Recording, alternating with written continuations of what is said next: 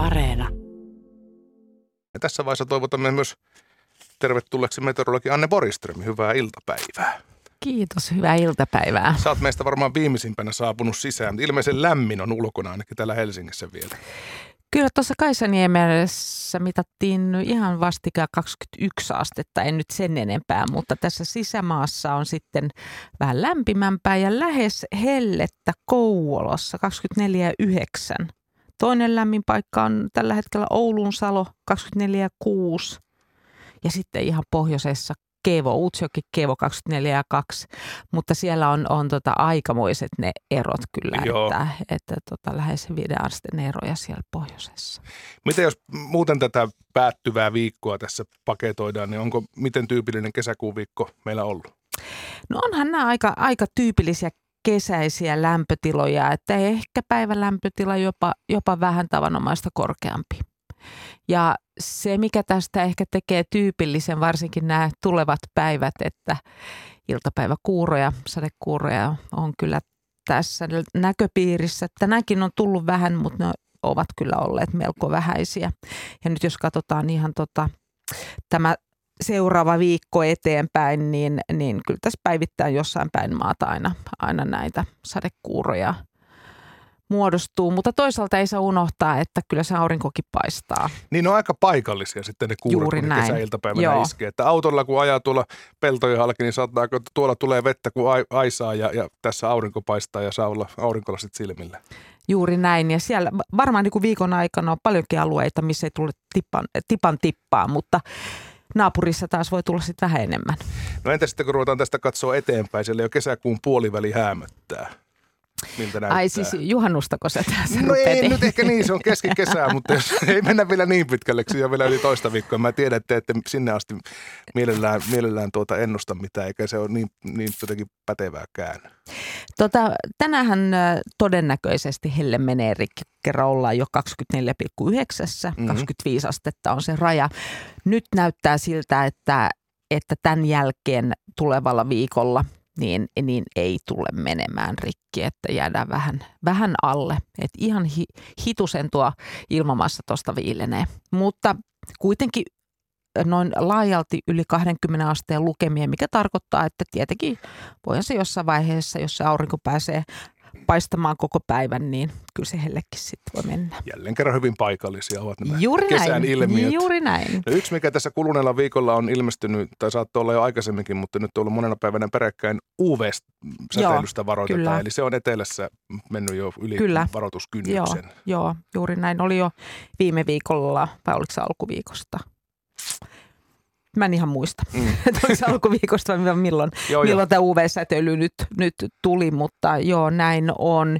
Ja nyt toinen asia on, että, että metsäpalovaroitusalue taas laajenee. Että jo huomenna tähän etelään on, on näillä näkyvin, näkyvin laajenemassa. Ja itse asiassa, jos katsotaan näitä, näitä karttoja nyt, niin Poutaisin alue tulee todennäköisesti kyllä olemaan ihan etelärannikko ja länsirannikko. Hyvä. Että se, ne kuuret muodostuvat sitten enemmän niin kuin sisämaan puolelle. Mennään Anne Boristelm sitten tämän viikon sääkysymykseen. Tässä Joo. on oikeastaan tämmöinen vähän laajempi avattava, äh, avattava kokonaisuus. Nimittäin huomenna täyttää pyöreitä vuosia tasan sata vuotta Oulun mareografi. Eli tuo, 1922 siellä on otettu käyttöön mareografi. No lähdetäänkö ensinnäkin liikkeelle sitä, mikä on mareografi? No Tämä on, mareografi on siis, kai sitä voi sanoa laite, millä, millä mitataan meriveden korkeutta. Joo, ja Et, tätä ennen oli, on toki jo perämerelläkin mitattu merenkorkeutta, mutta tämä oli siis automaattinen laite, joka keräsi nämä, nämä tiedot silloin jollekin tämmöiselle paperirullalle ja ne purettiin vissiin kuukauden välein tai jotain. Että ihan tämmöistä päiväkohtaista seurantaa ei vielä siihen aikaan ollut. Ei, 1800-luvulla niin, niin ruvettiin seuraamaan meri, veden tai veden korkeutta. Ja, ja aluksi oli kyse asteikosta. Oli niin kuin mitta-asteikko, joka oli jossain laiturissa. Ja sieltä seurattiin, että miten, miten tämä veden korkeus muuttuu. Ja sitten huomattiin, että tämä mittaustarkkuus ei ollut tarpeeksi hyvin, hyvä. Ja sitten huomattiin, että tarvittaisiin semmoista parempaa, niin kuin laajempaa, laajemmalta alueelta sopivilla niin kuin etäyksy, etäisyyksillä toisistaan, että saadaan semmoinen parempi kuva, että mitä oikeasti on tap- tapahtumassa. Sitten jossain vaiheessa varmaan myös huomattiin, että, että ne itse aallot vähän häiritsee sitä meriveden korkeutta ja siihen sitten keksettiin tämä mareografi, joka on, kyse on siis rakennuksesta, jonka sisällä on, on kaivo ja, tai semmoinen joku reikä. Ja, ja se on sitten tarpeeksi aika niin kuin rannalla lähellä rantaa tietenkin, ja se on tarpeeksi syvä.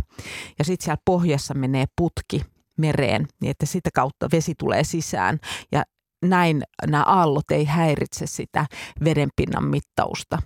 Ja kun se vesi on siellä sisällä kaivossa, niin, niin äh, siinä on, on sitten tällainen uimuri ja, ja siihen on vastapaino ja siinä on ketju ja sitten se uimuri siinä kelluu ja muuttuu sen mukaan, kun äh, veden, veden korkeus muuttuu.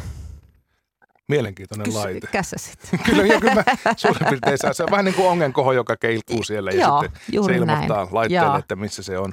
Ja, ja oliko se niin, että ensimmäinen tämmöinen mareografi otettiin Hangossa käyttöön 1887 ja sitten Helsingissä 1904. Mutta vielä 1920-luvulla niin suurin osa näistä, kun mitattiin meriveden korkeutta, niin, niin oli, tai veden korkeusmittauksia, niin, niin oli näitä asteikkohavaintoja, mm. että nämä yleistyi sitten vasta sen jälkeen. Ja aluksi, kuten mainitsit, niin, niin oli niin, että mentiin kerran kuukaudessa hakemaan se paperi. Se oli, siinä oli piirturi, oli, oli tällainen niin kuin kooderi, joka sitten oli rekisteröintilaite ja haettiin sitten se paperi ja katsottiin, että miten tässä on tapahtunut. Ja sitten 80-luvulla niin niin saatiin sitten digitaalinen keruu, joka tarkoitti taas sitä, että sinne soitettiin kolme kertaa päivässä, oli niin kuin modeemi ja sitten saatiin aina vuorokauden tiedot sieltä ja vähitellen sitten 90-luvulla niin tiehennettiin sitten tätä, että sitten saatiin tunnin välein ja, ja tota, kai se tällä hetkellä on jotain minuutin välein sitten, mitä saadaan informaatiota. No se on melkoinen tarkennus siihen ensimmäisiin kuu, kerran kuussa Kyllä. frekvenssiin. Joo. Kun näitä nyt on sitten rekisteröity jo noinkin pitkän, pitkän niin Anne Borström, missä Suomen vesillä tai näillä meidän lähivesillä niin tuo meriveden korkeus vaihtelee kaikkein eniten? No kyllä, kyllä se niin on, että, että meidän pitää mennä tuonne Lahtien pohjukoihin. Siis tämä veden korkeus riippuu kuitenkin eniten tuulesta. Ja tuulihan painaa vettä. Ja sitten se on niin kuin Suomenlahden pohjukassa.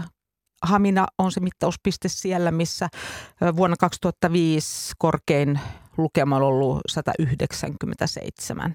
Samalla tavalla myös sitten on siellä myös se pienin koko Suomenlahdella ja se on ollut miinus 116 senttimetriä. Ja kaikkein suuri, mitä mä nyt löysin näitä lukemia, niin on ollut kuitenkin sitten Kemin, Kemin 201 vuonna 82 ja miinus, 200, miinus 128 vuonna 2016. Joo, Perämerellä Kemissä ja tuolla Tornion seudulla vielä muistetaan tuo syyskuu 82, oli Mauri myrsky nimittäin juuri tuolla päivämäärällä tai tuona Joo. päivinä iski, niin. se puski sitä vettä kyllä. sitten älyttömästi Joo. sinne. Ja se vaan puskee ja puskee ja puskee, niin Joo. kyllä se nousee. Siellä lähti mökkejä paikalta ja vaikka mitä, että on Joo. se ollut melkoinen luonnonnäytelmä kyllä. sitten. Ja sitten taas pienin on, on tuolla Föglössä runsas metri, 102 että sitten kun on avomerellä, niin eihän sieltä se vesi ihan niin kuin... Niin se lähtee niihin Lahden pohjiin niin. sieltä. Juuri näin. Tuossa juuri katsoin tämän päivän meriveden korkeudet, kun tuossa puolen päivän sääpaketissa tuli. Nyt ollaan aika lailla lähellä keskiarvoja, eli korkein on plus neljä ja matalin on miinus neljä. Eli mm, ollaan siinä kyllä. teoreettisessa keskivedessä.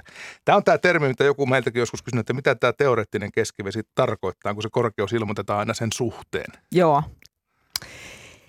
Ja niin, jäin kysyvästi katsomaan Just sinua. näin, että kerroppahan meille, että mikä se on. Ja siis tämä teoreettinen keskivesi seuraa keskimääräistä merenpintaa.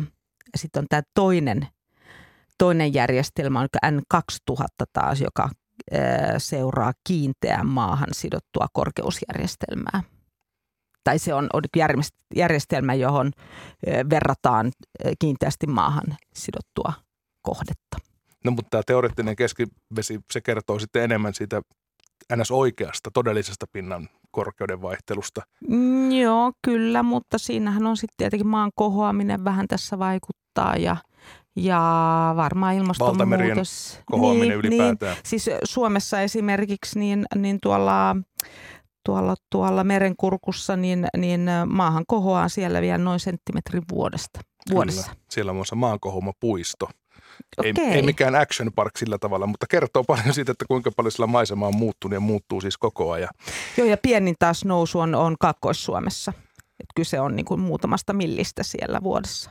Ja kaikki tämä vaikuttaa myös totta kai merenpintaan, kun siinähän se heti maan reunalla alkaa. Mm. Kiitoksia Anne Boriström näistä tiedoista. Nyt saatiin mareografia-asiat selville ja jos haluatte, että meteorologi vastaa kysymyksiin ja sääasioista, niin menkää osoitteeseen yle.fi kautta Radio Suomi. Siitä heti etusivulta löytyy Kysy säästä lomake, jota kautta kysymys päätyy oikeaan osoitteeseen. Kiitoksia Anne, mukavaa viikonloppua. Kiitos, kiitos samoin.